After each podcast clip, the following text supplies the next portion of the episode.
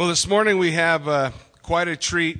Uh, we have uh, Mr. Edward Amaya, who's going to share with us from Far Reaching Ministries uh, some of the things that the Lord is is doing in with that ministry and, and as well uh, in his life. So uh, let's make Edward feel welcome. Edward, come on up, bro.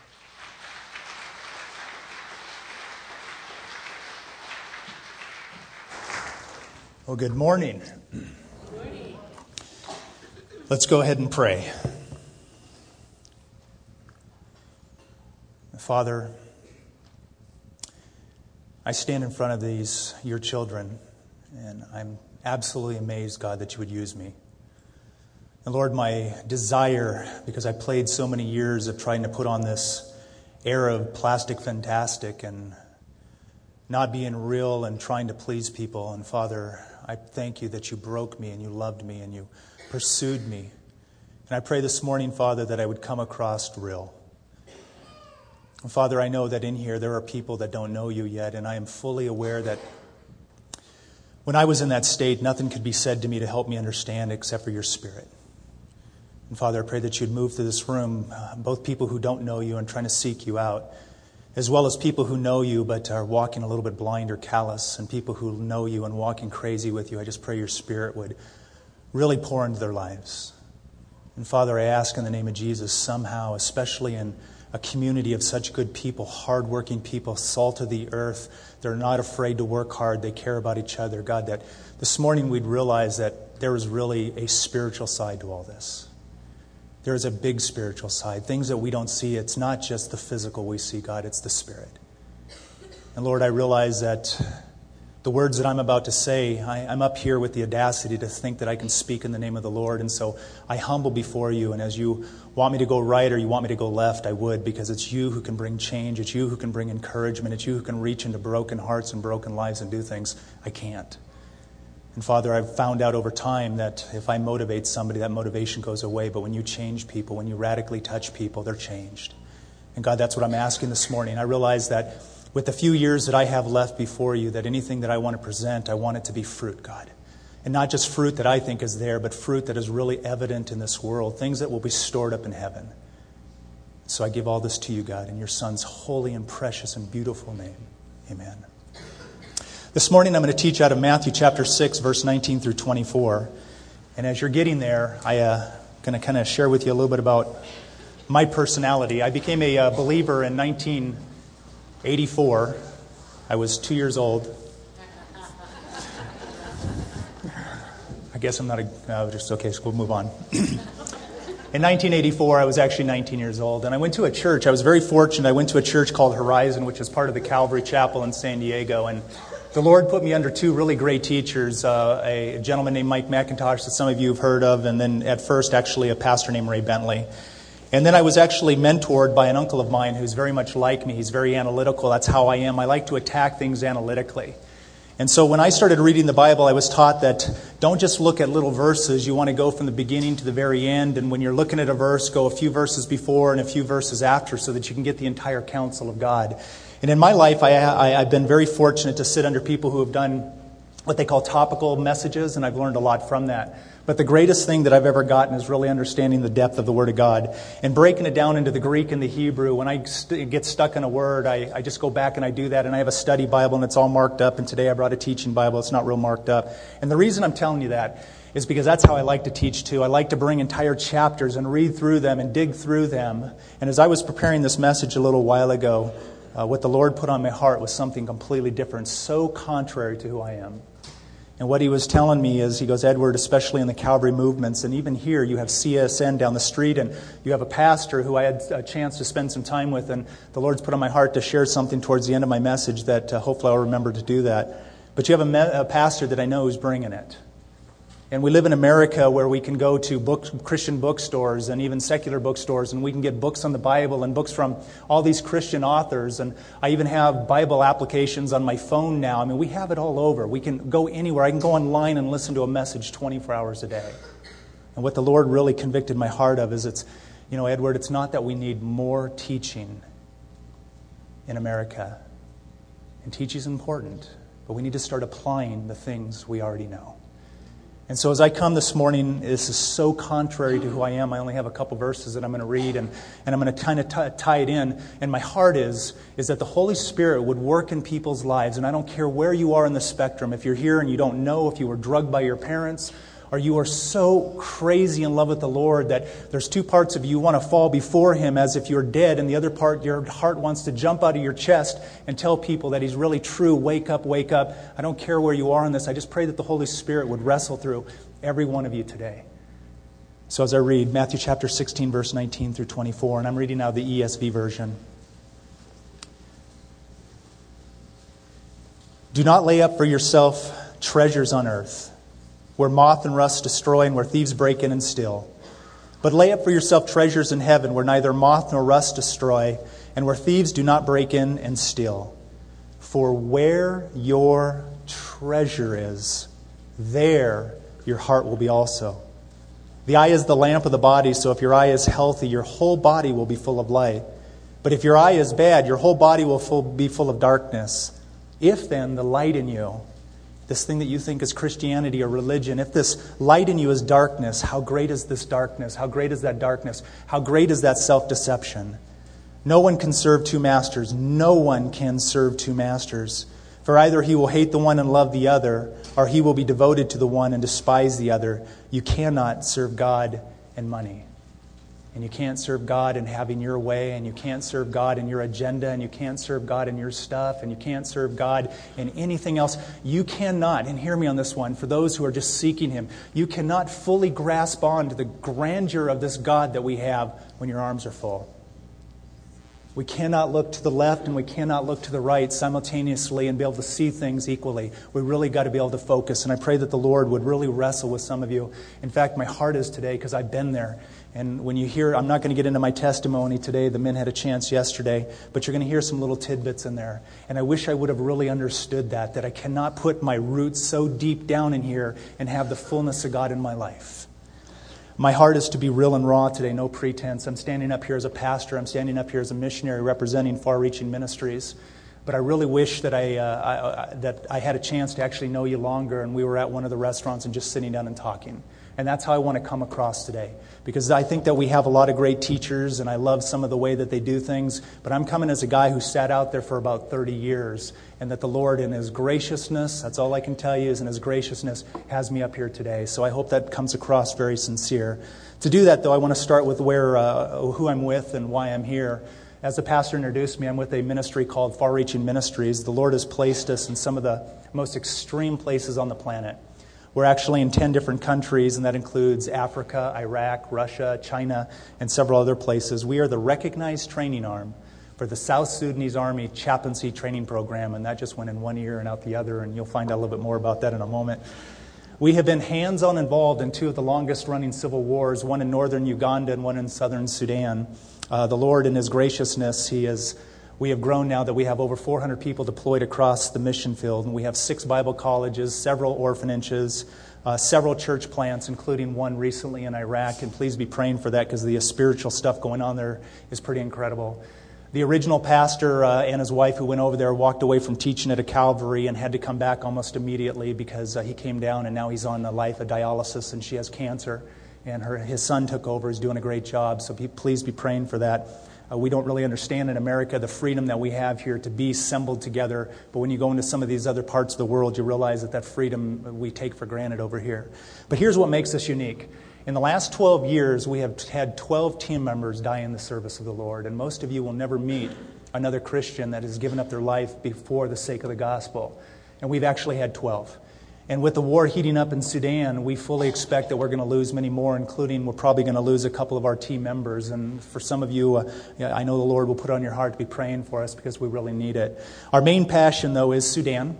And it's in the eastern part of Africa. If you look on a map, it used to be the largest portion of Africa, and then it has recently split apart.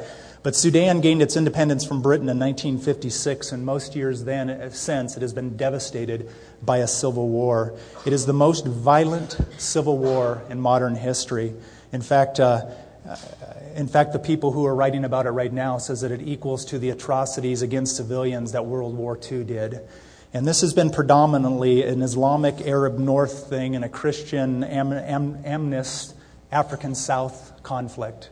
So I'm going to go into some really heavy details, and I see some young people here, so I want to put in just some thoughts here. First of all, I've raised three children. We homeschooled them, and I was a very protective dad. I wanted to make sure that they were protected. And I'm going to talk about some things today that are not risque at all, but it's the harsh reality of what's going on in the world. And if you want to be sensitive to the children and you get up and walk out, I'll completely understand that because we're going to talk about some stuff, and I'm going to keep it as clean as possible. But when you're, when you're dealing with the things that the Lord has thrown us into for the last 16 years, sometimes they're just nothing easy. You cannot not find a clean word or an easy word for it. So I want to give you that. And the other preface that I want to make too is about what I'm going to talk about is this is not a message about hate. The Bible is very clear that we are supposed to love the Lord our God with all of our heart, all of our soul, all of our mind, and all of our strength. And as believers, even if on some of the non essentials we disagree, but on the essentials we do, if the Lord is really our Savior, the Bible says that the way that we love each other is going to be a witness to those who are not, that don't know Him.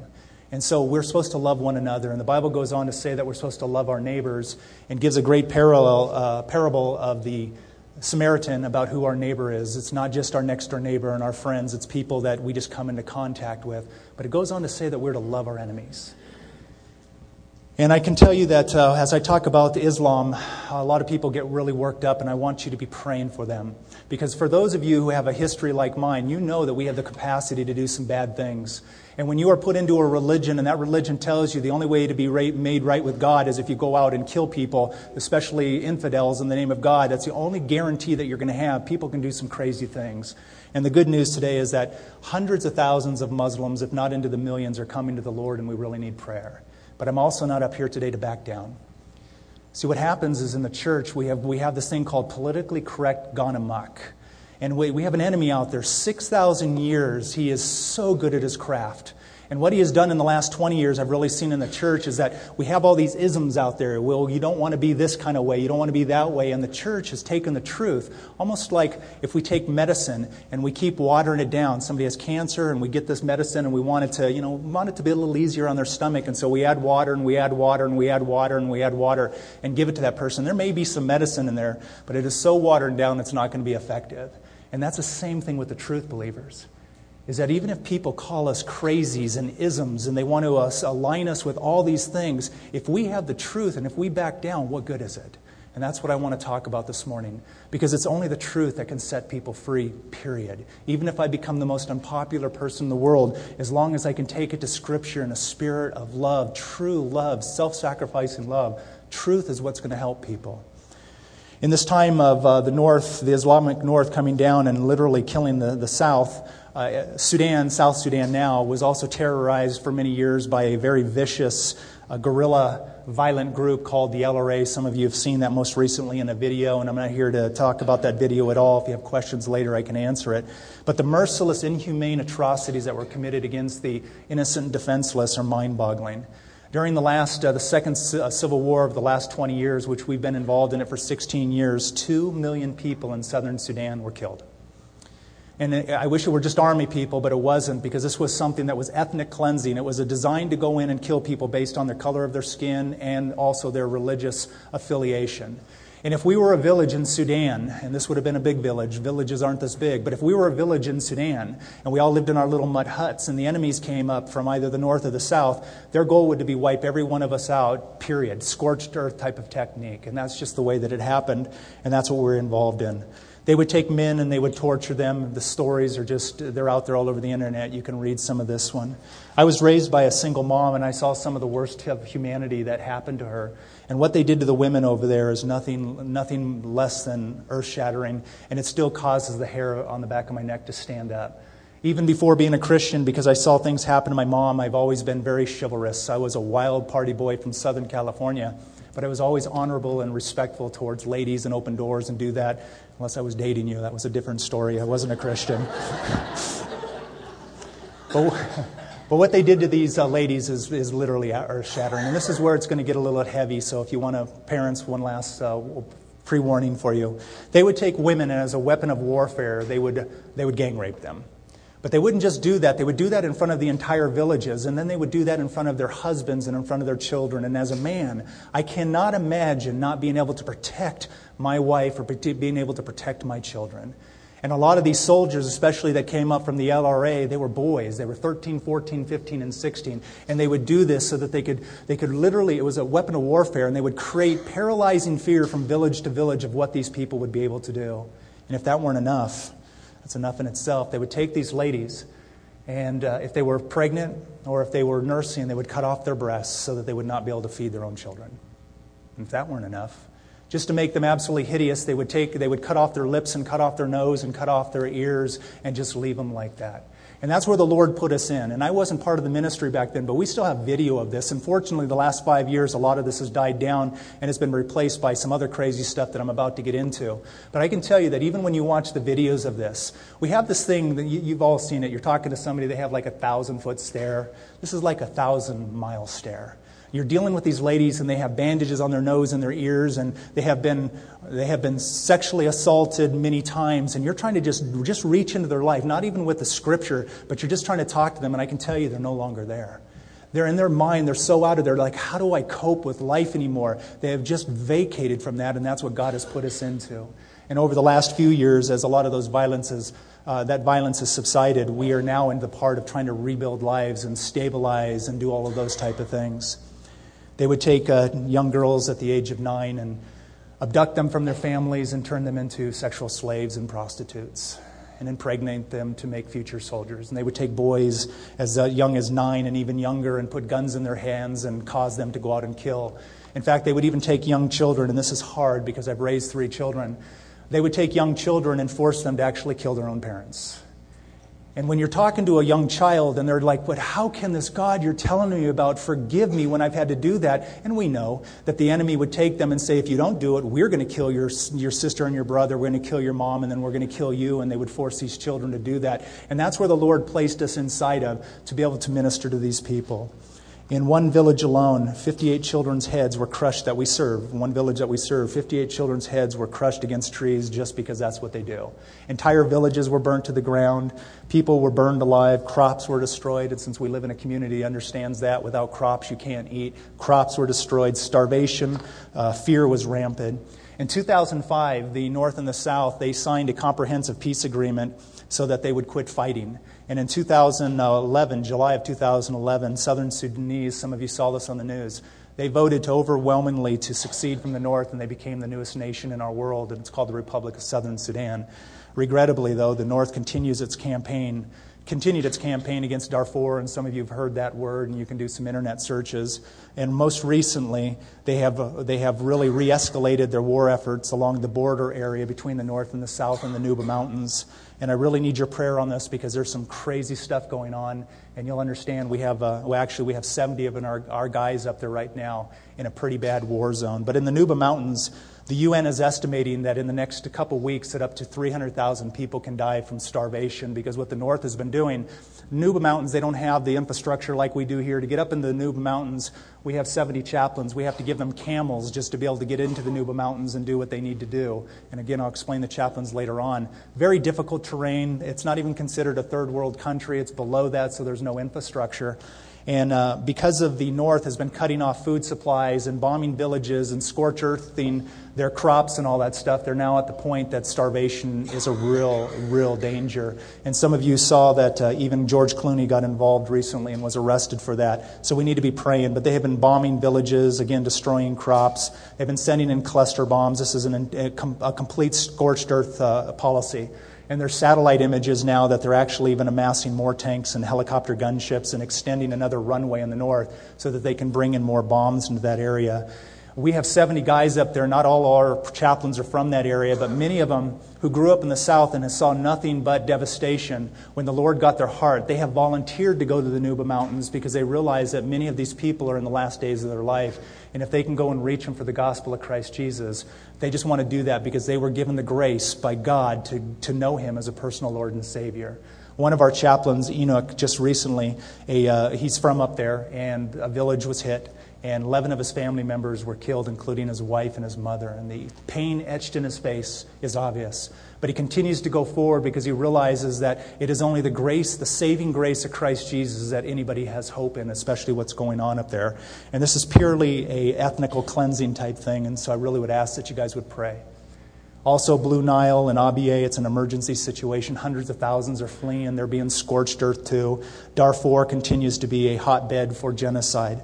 And over the last few months, clashes between northern Sudan and the southern Sudan have really escalated. In fact, uh, the president just recently, last week, he stated this, quote unquote, that the recent fighting between the north and the south has revived the spirit of jihad in the north and the North began bombing inside of southern Sudan, and this is just happening as of last week.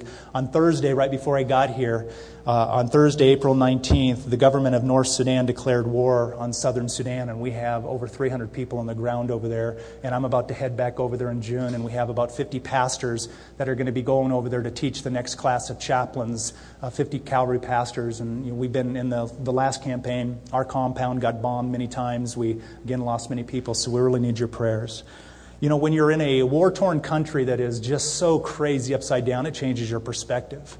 And the UN is not somebody that I'm in favor of when it comes to their policies towards Christianity and even towards Israel. But you can look at God and you can become thankful that He can even use non Christian organizations to do things.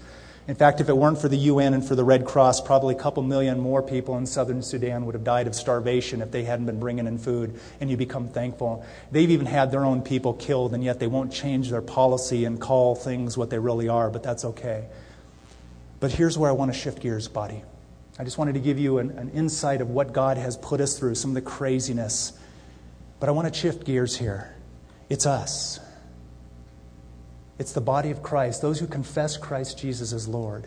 When we go expecting nothing in return and show relentless love and compassion for those who are in need when we go day after day and month after month and year after year, when we go for no other reason than the grace that God has shown us in our life and we wake up to it and understand it, when we go realizing that we don't want anything in return, the Bible talks about one of the greatest things we can do is when we give water to a child because there's nothing they can do to give back to us. And that is the mo- that's when we are most like Christ Jesus because when we were dead, there was no way to fix this. God sent his son that he could die for us so we could be made right with him. It is a big deal.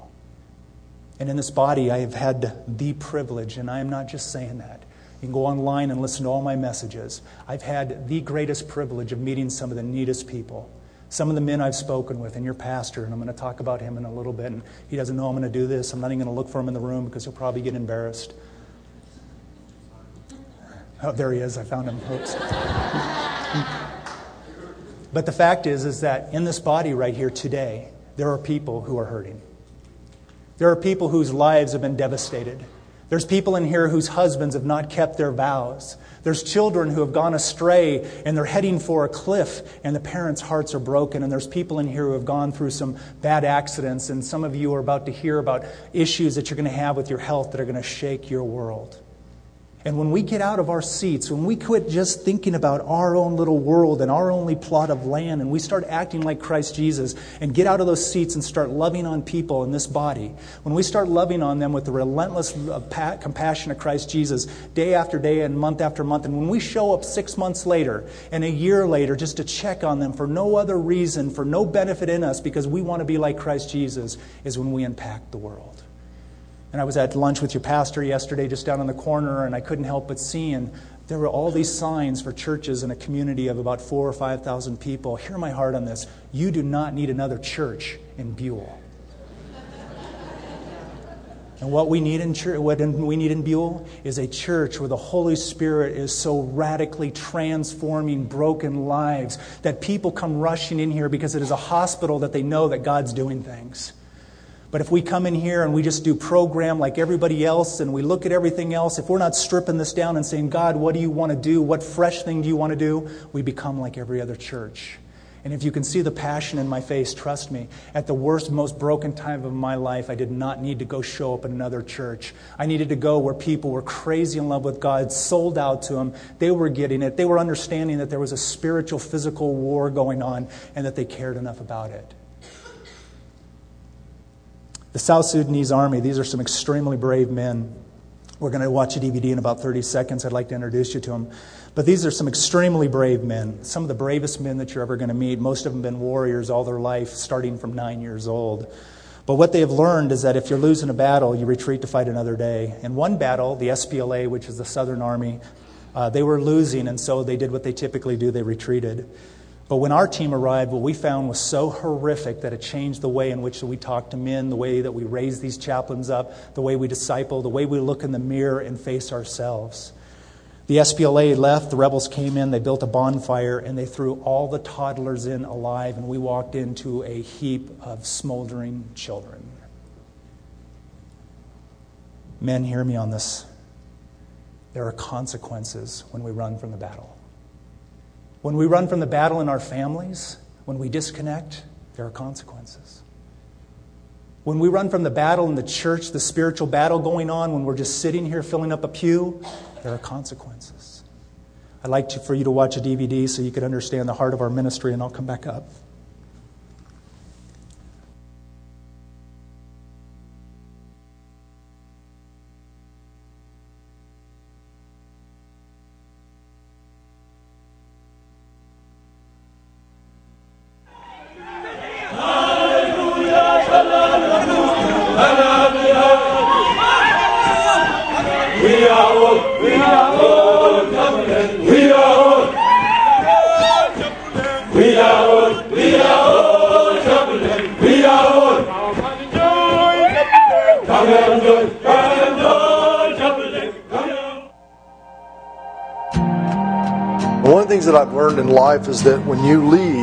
Truly do follow.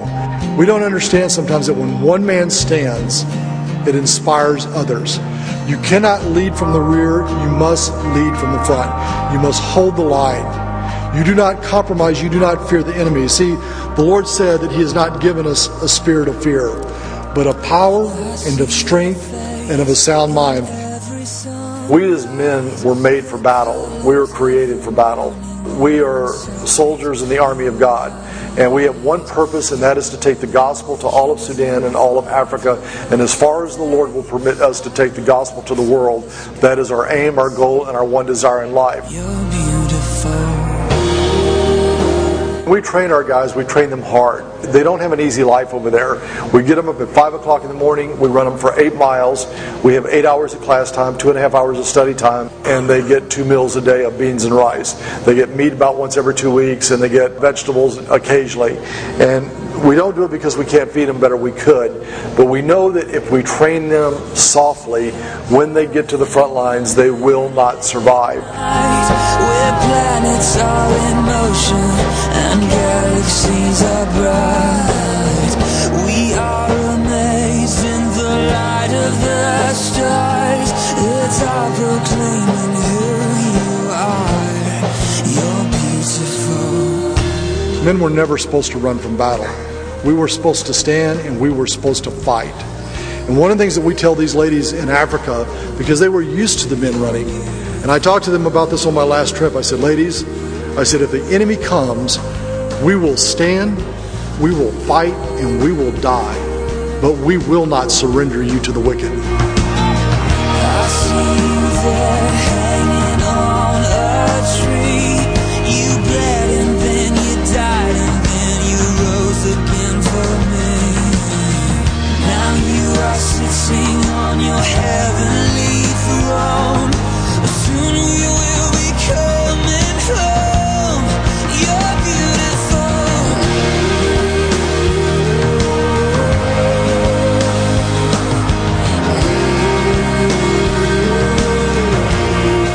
You know, when God first called us to Africa, I never dreamed that I would do anything other than pastor, evangelize, and teach the Word of God.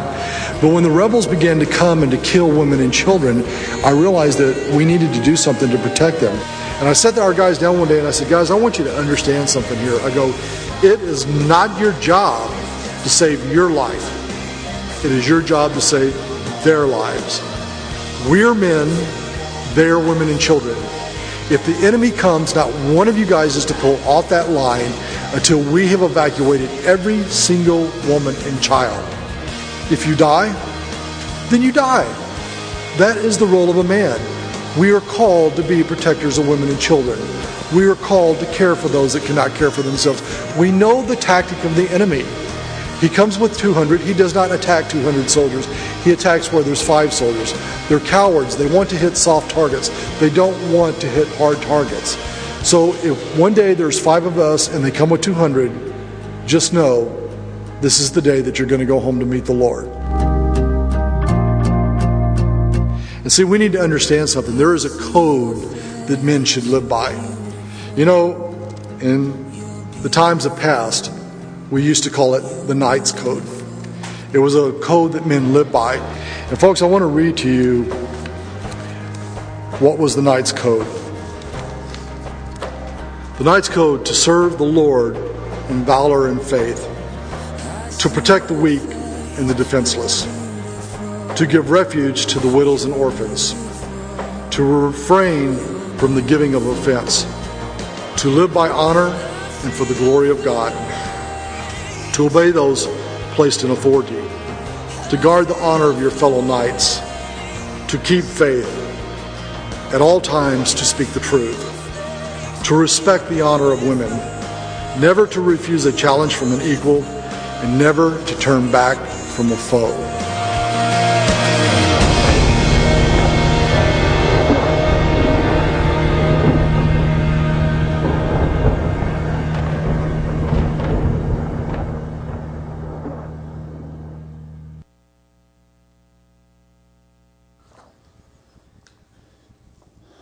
First incredible thing that I want you to realize for those who uh, confess Christ Jesus as your Lord is that those guys up there are your brothers.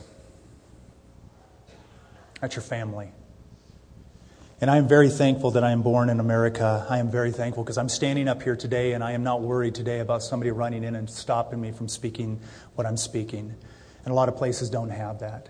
But what the Lord has shown me through some very tough trials, tough trials in my life, is that the earth is not my home. America is not my home. Heaven is. And if I stick my roots so deep in here, when, when the fires of life that affect all of us hit us, it causes me to doubt my faith, to doubt God, to act out foolishly when my roots are so in. And in my life, I had to do that to understand that heaven is my home and I'm just passing through. I love the people of Sudan, those men, those women, and those children, and I'm willing to die for them if that's what the Lord wants. Sudan's not my home, heaven is. The way that you live your life, it really does matter. For those of you who confess Christ Jesus, the way that you live your life really matters.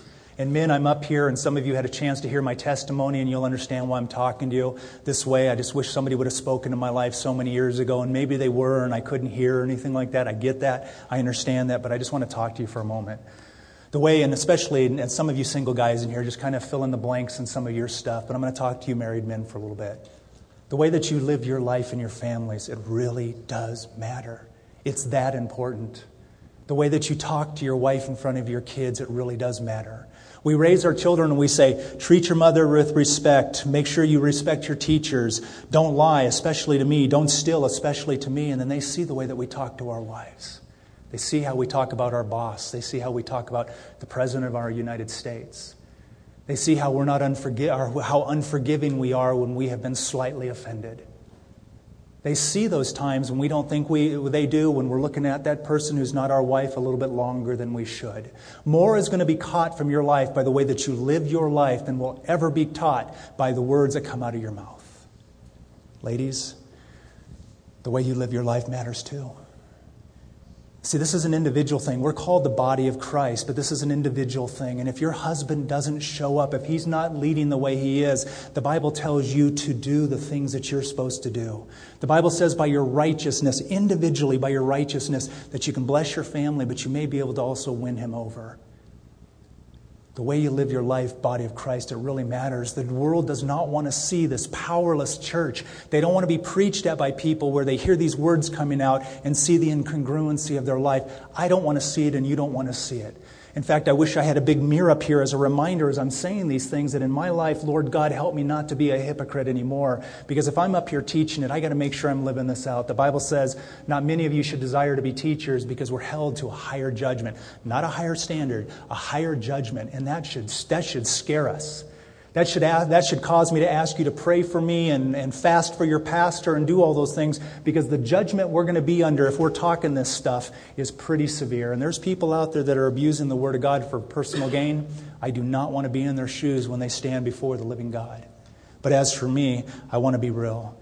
See, Christianity was never meant to be a spectator sport. We were not supposed to stand on the side or sit on the sidelines and clap and boo and, and scream and boo the ump and do all those type of things. And then when our team wins, run out onto the field and expect to get the ring. And that's the same thing when we're parked right here as believers. When we stand before the Lord, we cannot honestly expect to hear, Well done, my good and faithful servant. We all want to see God do big things, all of us. Whether you don't know Christ Jesus, you're not sure about all this stuff, if you could just see some big, powerful magic thing, it would help persuade you. Even to those who have been walking with the Lord for a long time, you would like to see God do something. As you read through Acts and you read through uh, the epistles, all the stuff that's going on, it's like, Lord, why isn't it happening today? And here's my challenge with you what the Lord really put on my heart is because we have to start being faithful first, right where we are. And if God has called you to be a husband, you need to be faithful as a husband. And if God has called you to be a, a, mother or a school teacher, you need to be faithful. The great thing about it is that everybody in here that has blown it as badly as me and why I don't deserve to be up here, it's all about the graciousness of God.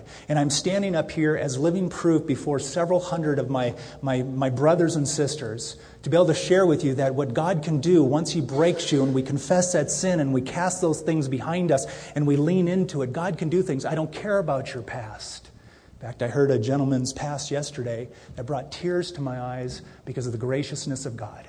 And his wife is a saint to me because of the graciousness of God. And that's the stories you can have in your. I don't care how messed, are, uh, messed up you are, is you have a God who can fix that. And that's what this church needs to represent in my heart. You know, if you hired me and I came in and I was just hired to sweep the floor, and that's all you hired me for, and the first week, all I did was flirt with the girls and put you down and put down the customers and complain and whine and take three hour breaks and do all that. And then I walked up to you the next week and I said, You know, I think I'm ready to be a manager. You would all laugh. And that's what we have to understand is that God will do great things in your life, but He wants you to be faithful where you are. And I do a lot of counseling, and I could tell you probably 99% of the time that I hear this I know God wants me to do something else. And as I drill down a little bit, I find out that they're not being faithful in the smallest thing. What they're thinking is that if I could get put here, it'll radically transform my life. And I'm telling you, it doesn't radically transform your life. Because God's not going to entrust you with more when you can't even take the trash out simply. Hear my heart on that, please. I'd like to radically introduce you to a couple men whose lives have been radically altered because of a man's obedience.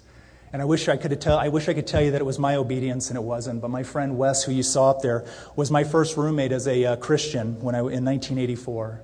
And uh, I ended up going towards the way of business. Many of the guys know my story in here, and he stayed faithful to the Lord. And the Lord took him through 14 years of some of the most incredible pain that a man can go through so that he would take no credit for what God is doing by raising up an American ministry, putting us into a foreign land, and then we are now the recognized training arm for the Sudanese army. It'd be like somebody from Australia or China coming over here and training the chaplains for the U.S. Marines. It is just that crazy, out of sorts, supernatural big. But God had to take Wes through a lot. And because of that faithfulness, he was serving in Russia, and the Lord told him to go to Sudan because the crisis was bad. And he said, Lord, I don't want to go. Yes, sir, I'll go. And he went. And when he went there, he walked through fields of dead people, and he was dealing with people that were dying 13 a day in one village, day, uh, in one village alone because of starvation. And when he got out of there, he got back to the United States completely spent and said, God, I never want to go back there again, but I will go. And because of his faithfulness, there are men, hundreds of thousands of people who are serving Christ Jesus because he said, Okay, Lord, I will go. And he realized in his brokenness that anything that would turn out was because of God. One gentleman, Peter, you're going to see him in another DVD. I have a six minute DVD that is really encouraging. I'll explain that in a moment. Peter is in there, and uh, Peter's a legend. Peter takes his faith simply. This is a guy that I want to grow up and be like. The Bible says uh, when Peter became a Christian, he was reading through it, and the Bible says that if any of you desire to come after me, you should pick up your cross and follow me. If you don't pick up your cross, you're not worthy to be to my disciple. So Peter went out and made a little cross, and he carries it around. Just simple faith, that's what it says, it's what we do. And many of the chaplains do that now. But what makes Peter a legend is that he gave up his weapons as a non-combat, uh, uh as a, now he's a non-combat pastor, if you will, a chaplain in the South Sudanese army. But he's been embedded in some of the heaviest conflict areas where the fighting has been the most intense. And even though, and I'm going to tell you a story, the only thing that's really happened to him is he's been hit by some chemicals. I mean, I'm not trying to downplay that. But he, uh, there was a RPG that went off and ripped out a little bit of his face, and you'll hear him cough, and you're going to hear his faith in this next DVD when he talks about bullets. That's Peter. But here's the cool thing about Peter is he just trusts God. And when his group is, lo- when his army unit is losing, when they're being taken badly by the, the enemy, he'll walk out on the field with his cross up and just start singing worship songs to the Lord. And the bullets are whizzing past him, and he never has been hit thus far. And it so encourages his men that they stand up and they start fighting harder. And almost every single time it has turned, turned the, that particular skirmish around, and they've had victory. But the guy I really want you to meet is Abdurrahman Coffee. He's also going to be at the very end of this uh, DVD. He's speaking Arabic. And Abdurrahman Coffee, and I can tell you this, he's a personal friend of mine, is madly in love with you. With the church in America, because it was you who got out of your pew and somebody went over there, a missionary, and was able to go to his village and share his faith. And Abdurrahman was raised uh, a very strict Muslim. And for some reason, he had a chance to go and hear this story uh, from this American missionary. And the American missionary told the story of John the Baptist. We all take it for granted, but to him it was life shattering. Because in the story, it talks about John the Baptist had the strength to stand up to a king and say, King, you can't have your brother's wife, to the point that it actually cost him his own head. This so bothered Abdurrahman that he couldn't actually go to mosque for six months. He couldn't pray. He couldn't give alms. He couldn't do anything. And the Lord used that to bring him into a relationship with Christ Jesus. And I wish that the story ended there and everything was happy ever after. Immediately, he was rejected by his family and he had to live on the streets for two years. The streets in Sudan, which is not even considered a third world country. He's been beaten multiple times for his faith. He's been in prison multiple times for his faith. One time he was locked in a 40 foot metal container in Sudan in the hot sun, and, and, it was so hot in there with a bunch of Muslim prisoners. It was so hot in there that they were sweating. It was going out the bottom of this metal container uh, like a river. And the Lord gave him a vision because that's what God does when you're in a place where you're desperate for Him. He shared it with these Muslim prisoners. They laughed at it, came true, and many of them gave their heart to the Lord. Abdurrahman has had his his own pastor killed because of his faith in, in the Lord. He's had many of his friends uh, hunted down and killed. He has been hunted down himself. He's been ambushed by jihadists. He has holes in one of his sets of clothes and no holes in him. One day he was in a village and somebody came up and stuck a gun to his head and said, Today you will see, meaning that Allah is true and God is not. Somebody else pulled out a gun, killed that guy. The city exploded, a bunch of jihadists there, and he walked away without anything. But this is why I love Abdurrahman. He says, Even though my enemies hate me, I love them, and I am determined to continue to reach them with God's love. And here's my confession. Many times I've driven down San Diego and Atlanta freeways in the fast lane, angry at the person in front of me because they have the audacity to obey the law and go the speed limit.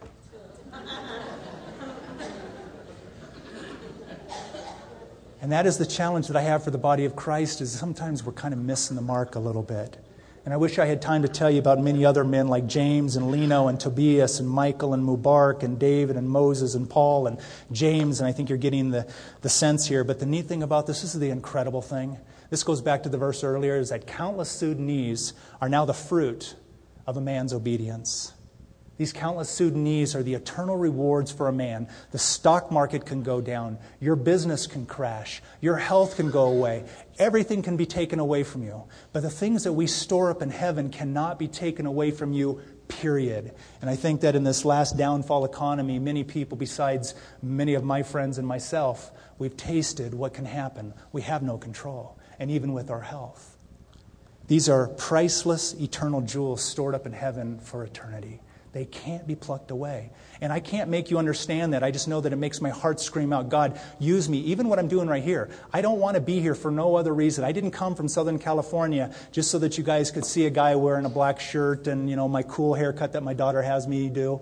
That's not why I'm here. I'm here because I want to honor Christ Jesus because I have wasted so many years. And if He will allow me to pour into somebody's life, and just one or two or ten of you will understand that and He'll penetrate your heart and you go out and produce fruit, then I can give glory to God for eternity and He takes account for that stuff. That's why I'm here. That's why I jumped on an airplane and I'm staying in a hotel and driving back and forth, jumping on another one to go back because I pray that God will use me just with one or ten of you today. None of us who confess Christ Jesus would be here today if it wasn't for somebody's obedience. And that's what God wants from you, body. is your gifts. You make up the body. We can't do this just with the pastor and his wife and, and a couple other people. It takes everybody's gift to make things happen. Every single one of you have been endowed with a gift. Read through 1 Corinthians. The Holy Spirit has given you something really incredible, and He wants you to use it for His glory. James, the brother of Jesus, unequivocally warns us that faith without doing, faith without works, is dead. He gives us no wiggle room at all for misinterpretation. And for those of us who confess Christ Jesus, I'm not here to tell you that it's a works based religion at all. It's not. It's about grace. I know the grace. I could fall right down here, right here, and probably break into a bunch of tears realizing my past and what He has given me. But I'm going to tell you the thing that He's brought to my attention is that when we confess Christ Jesus, what is going to be proof of our salvation is the fruit that comes from our life. There should be fruit coming from our life. The Bible says some pretty scary things, and I'm not here to doubt anybody's salvation. I'm looking in a mirror on this one, but the Bible says that many will say, Lord, Lord, and not enter the kingdom of heaven. In fact, it talks about this really scary thing, and it says that there were these ten virgins that were betrothed to the bride or to the groom. They knew that he was coming. They fully had a relationship. They expected it, but five were not ready. And what happened? They weren't allowed in. I don't know how to come to terms with that, but that's just scary stuff. The biggest thing that scares me is that the demons, the Bible says, know that Jesus is Lord and they're not going to be there. And here is my prayer is that you guys would wrestle so much, and I hope that you ignore everything else I say, and that the Lord, for those of you who confess Christ Jesus, whether you're young or whether you're in your golden years, is Lord, is there really fruit coming from my life? Don't let me be self deceived. As other people, can they see it? Am I being obedient? Father, it's not there. Please help me to bear good fruit. Help me to understand this. Take off the blindness, the callousness. God, help me to be before you in the way that this was all meant to be. You paid a great price for me. Help me to get it. Help me to taste it. Help me to understand it. We're going to watch another DVD here because I want to introduce you to uh, Peter as well as Abdamon and a couple other of the chaplains. But we're being used by an entire generation, or we're being used to train up an entire generation of men in a brand new country, kind of like what it was here in 1776. That is just wild to live biblically sold out lives. Here's the cool thing is these Sudanese are now being used to inspire the world. See, God uses the foolish things of this world None of these guys came from rich homes. They're not Rockefellers and, and Bushes and Fords and all that stuff. These are guys who come from a less than a third world country where the illiteracy rate is over 80%, 90% for women. They have known war their whole life, and because when the Lord got them on fire, they are now being used to inspire people. Pastor Tom Quirk was a missionary in, uh, in Mexico for 18 years and he came over there to do an article for Calvary Chapel magazine. And what, when he sat down and started talking to these guys, it so inspired him. He came back with another pastor and put this DVD, six minutes, and then I'll come up and close. He put this DVD together on, uh, on uh, YouTube, and I asked for a copy, and I'd love for you guys to see it.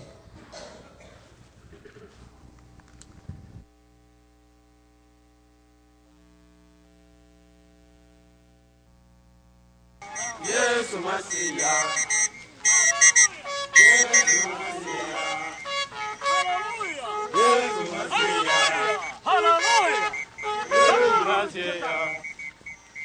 We don't understand sometimes that when one man stands, it inspires others. You cannot lead from the rear, you must lead from the front. You must hold the line. You do not compromise, you do not fear the enemy. See, the Lord said that He has not given us a spirit of fear, but of power and of strength and of a sound mind.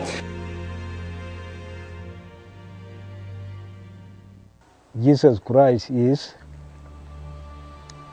is my God is my King, is my deliverer, which bring me out from from the darkness and bring me into the light. I carry this cross of Jesus Christ to remember Jesus Christ all the time. And Jesus said that if you want to, to follow me, you have to take your cross and follow me. Anyone doesn't care, take care of my cross and follow me, it is not good to be called my disciple.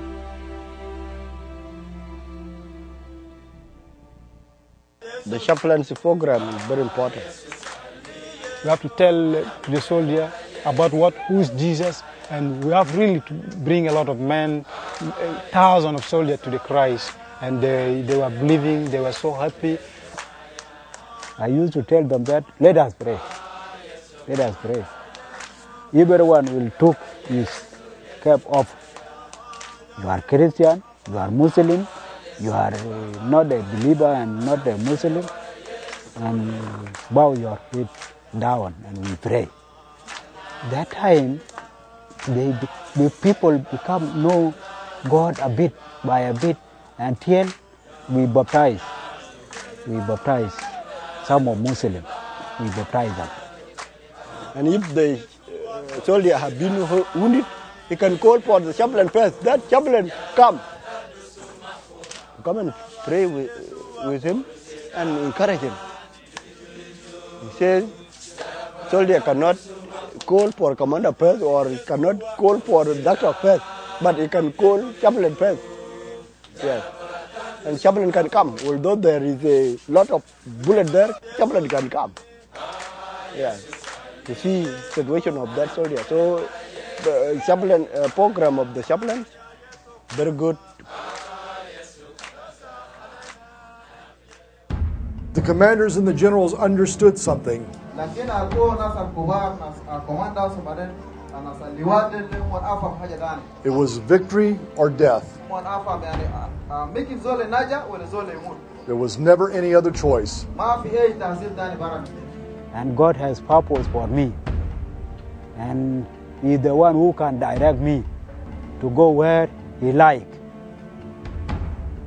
So I'm ready to die for God because I'm His servant. The Bible said, when you lost the life because the sake of Jesus Christ, you will find it. When you lost your life for the thing of this world, you lost your life for good. So, absolutely, I've already chosen my life to serve as a chaplain. I know I may die anytime. So, I'm ready to die. When they start shooting us, we fought, but we are eight, only eight people. But God in our side. Nobody we was being shot, and we killed many of them, but nobody was being shot by them. So even the rest of the soldiers said, oh, those of, uh, of evangelists are not being hit by, by, by bullet. And I tell them, yes, because Jesus tell, tell bullet that, uh, bullet, don't touch my servant. And bullet can say, yes. The people surprised.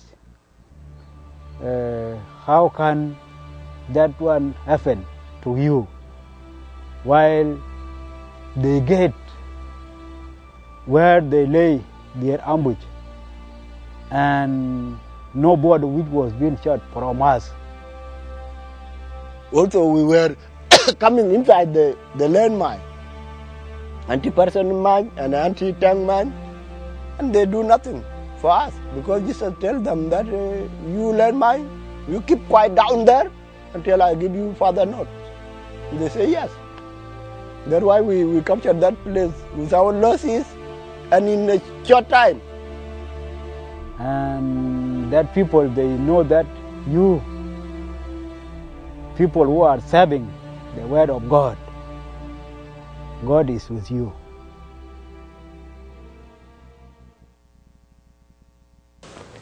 الشعب الامريكي أنا بشجعهم انه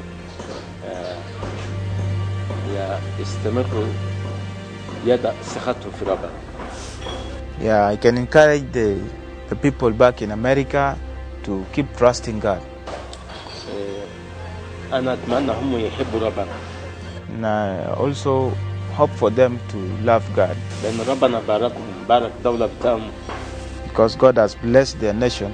وما ما ينسوا ربنا Uh, let them not forget about God. This is something I can say for the nation of America. Uh, because by them, God has blessed us.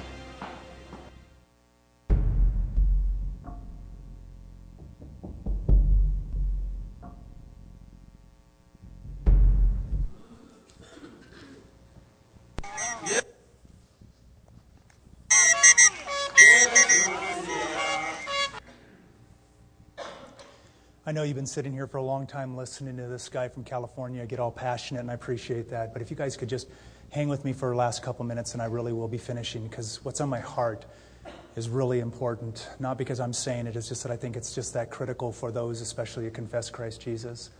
And for those of you, and I know there's always in every room, you're just not sure about all this stuff, just, just hang on to this because this is, the, this is the picture that I want to give you of this God that I serve, is what He's looking for, is what He's looking to do in people's lives.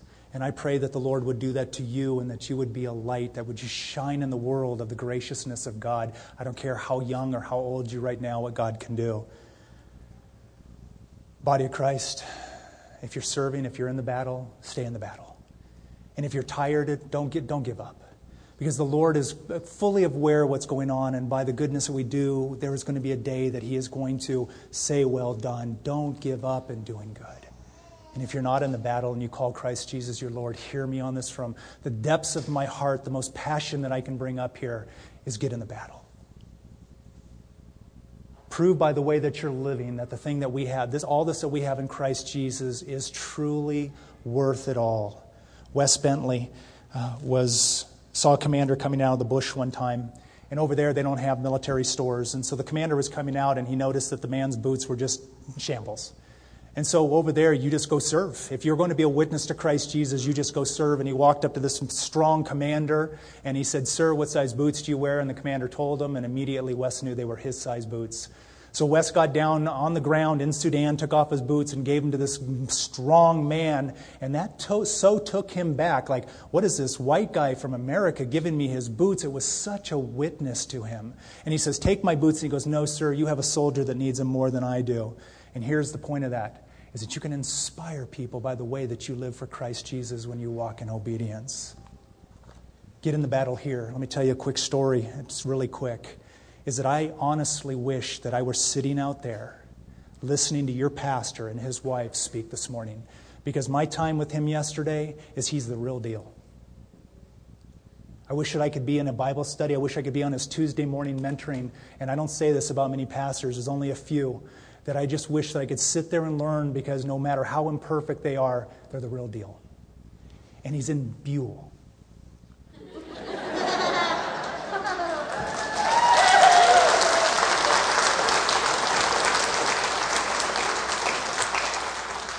And I want you to stick with me because I'm going to talk about those things that we're not supposed to talk about in church, and that's money. Hear my heart. Flow with me on this one because I know I've sat there before and went, there goes the other foot. Just please track with me. You're going to hear some integrity in my heart here.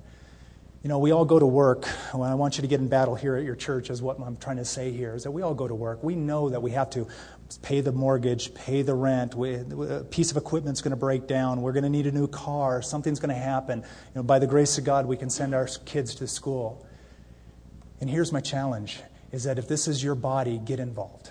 It costs money to do this. It costs money to take care of the children. And I'm going to tell you something, and I don't know if it's happening here. Your pastor didn't share it with me. But as I travel, when I'm not in Sudan, my heart is to be out there encouraging the body of Christ. And so every weekend I'm on the road, and so is Wes when we're not here. We're not sitting at home. I get two Sundays off a year, and that's usually going to be Christmas and, uh, and Easter. And I tried to teach last uh, two weekends ago, and the pastor said, No, please take it off. It's because I just want you guys to understand what God has done with my life, He can do it with your life. But hear me on this. I run into so many pastors who are bringing the Word of God that are barely even making it. And I know some of you are going through some really hard times, so track with me on this one, okay? First of all, uh, I realize that some of you don't have insurance. I get that. And you guys go to work, you own your own companies, and you do this, and the result, the gift, the reward is your pay. And we know that something can happen and you can get fired and something can burn down. And so if you're not working, you're not getting paid. There's a cause and effect for all that stuff. But the Bible says that the man who's bringing this, the man who is bringing the Word of God that has eternal value is worth double his blessing, double his pay, and I'm not asking you to do that. But we should have pastors that we can take care of their families in a way so they can study the Word of God, and we should be coming behind him without him and her, uh, without he and his wife knowing, and we're fasting for them and we're praying for them because I'll tell you the other secret about your pastor and his wife is they're just humans. They have been called to teach here, but they're just like everybody else out there. They're still being conformed and made into that perfect image of Christ Jesus, and we got to get behind him. And I've, unfortunately, I've also sat with many pastors uh, and wives after lunch, and I can tell you, I can't count on two hands. I, I, I can't even count how many wives broke down because they feel the pressure that they have to be perfect when they're not. And we need to come together. And also, I'm going to tell you something. It was confirmed for me here yesterday. This is not a beat up session, it's just a challenge session. I don't care if I'm at a mega church or we're teaching at a mega church or a startup church with 12 people. It is always a small group of people that is serving.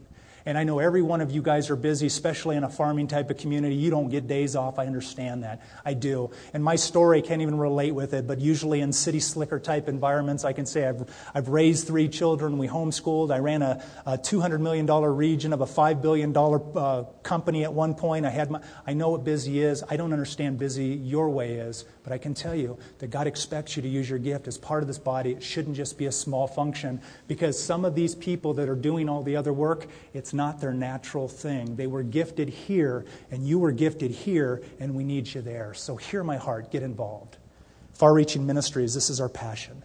Inspiring believers, because we're put into a part of the world that most of you will never go, but inspiring believers to live exceptional lives for Christ Jesus.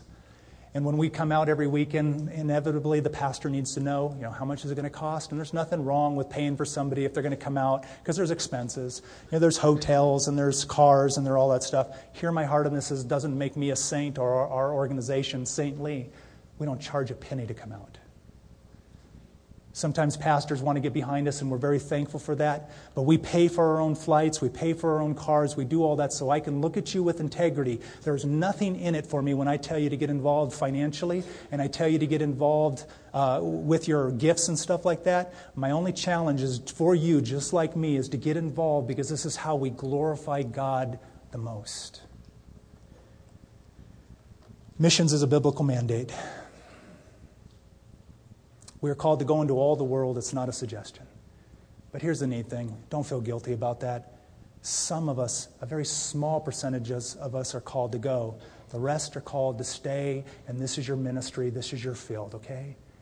Don't look at the pastor and say, I wish I could do that, because that's not who God made you. Don't look at, oh, I wish I could give everything up like South Africa or like Africa. That's not what God has called most of you. There's probably one or two in here that God's going to radically yank out of here and do something in their lifetime. As I look at the young people, I hope it's some of you. But missions is a biblical mandate. We're called, to, we're called to go, and the rest are called to send. If, and I'll close with this, if you are interested in getting involved in far reaching ministries and what God is doing, I'd be, I'd be humbled. What we do as a ministry to Sudan is we have over 300 chaplains. We're about to send another 60 through. We have all those pastors going through, and, and what I was just telling you at the beginning of this. But we took these guys on and we wanted to be excellent, and we actually sponsor them like missionaries. We, give, we uniform them. You, we give them a small salary. Uh, if they go up into the Nuba Mountains, they get a camel and the Jesus film. And when they come in each year, when they can, unless they're in deep deployment, we send them through training. We get them iPods, put on 1,500 hours worth of teaching. Love to get your pastors uh, teaching and put them onto the iPod for you know all these past all these yeah pastors, chaplains out there. But if you'd like to get involved, you can do that. We sponsor them. They're, the way that we uniform them, we want to be excellent to represent Christ Jesus because it has opened up so many doors for us to share our faith. The way we uniform them is actually better than their own army, and they look like special forces. They're incredible guys. If you are interested, I'll be out there. There's a bunch of chaplains that um, we are looking to get sponsorship for. These are my brothers. These are guys I've hung out with, I've taught. And if you ask me to pick, I'm just going to do this, so I'll let you do that. You can pick your own if that's what you want to do. Just fill out the information and then just let me know what number you're going to do. You can do multiple chaplains. And the other way, if you want to get involved, is most needed. If you're not, if you want to sponsor the other areas, we just took in 10 tons of corn maize into Abyei. We need to get in a ton more before they start up in the Nuba Mountains. What uh, just a year ago was a $4,000 cost to get those supplies up in the Nuba Mountains. Now that the war has escalated, these people are now telling us it's $40,000. So we're saying, Lord, we'll be obedient, whatever you want to do. If you do want to get involved, we ask that you would make a commitment to it. We ask that you would just do it automatically. If you can cancel whenever you want to, that's not the issue. But we just ask that you do it automatically because we run with a very small staff. So the vast majority of everything can go out into the field and bring glory to the Lord. So if you are interested, I will be out there and I have several of the chaplains. My last 30 seconds, plug back in. When our final moments come, and they will come, The greatest regret that we are going to have as believers is not heavily investing in eternity. Some of you are only going to get 20 years, 30 years, 50 years. Some of you may get crazy up to 80 years, but that's all we get. And when we confess Christ Jesus, and we now have the eternity to spend with God. And on our dying bed, uh, de- dying bed, it's not going to be, oh, I wish I would have spent less hours out in the field. It is going to be, wow, eternity with God. I wish I would have spent more time in His book and worshiping Him and knowing Him and storing up my treasures. It's really what it should be for Christians. We should be driven every day on how do I get to know Him better because eternity is a lot longer than 50 to 80 to 90 years. So get off the sideline. If you are off the sideline, stay there. If you're on the sideline, if you've been parked, get off the sideline. Get in the battle. Throw yourself completely in. Store up your treasures in heaven. Load it up. Throw it in U hauls and just send it ahead. Father, I pray that I honored you. My heart leaps out. I, if they thought that I was passionate now, God, I just want to leap out of my chest to let people know how great you are. I've tasted and I don't want anything else. And I know you're not done with me, God. But I've tasted your grace and your mercy, and I want everybody in here to taste it the way I have and even greater. Father, again, I pray I honored you. I pray that not one emotion, one word, one inflection would come out that would not be able to stand before you that would cause you great joy. And Father, here's really where I want to pray is that these are your children. Father, send your Holy Spirit through this room and wrestle with every one of your children in the most precious, violent way that you can do to let them see your graciousness and your goodness and your mercy. Lord, don't let those who are on the sideline that truly do love you, don't let them sleep, Lord, until they wrestle and get this right with you. And Father, the hidden sin that is in here, which I know is in here, God, yank it out. Cause repentance to come on this church that people could cast these things behind them and that they could go forward and they could run this race. They wouldn't be separated in their relationship with you and with one another. Lord, use this church to blow the mind of America. In Jesus' name I pray. Amen. Thank you.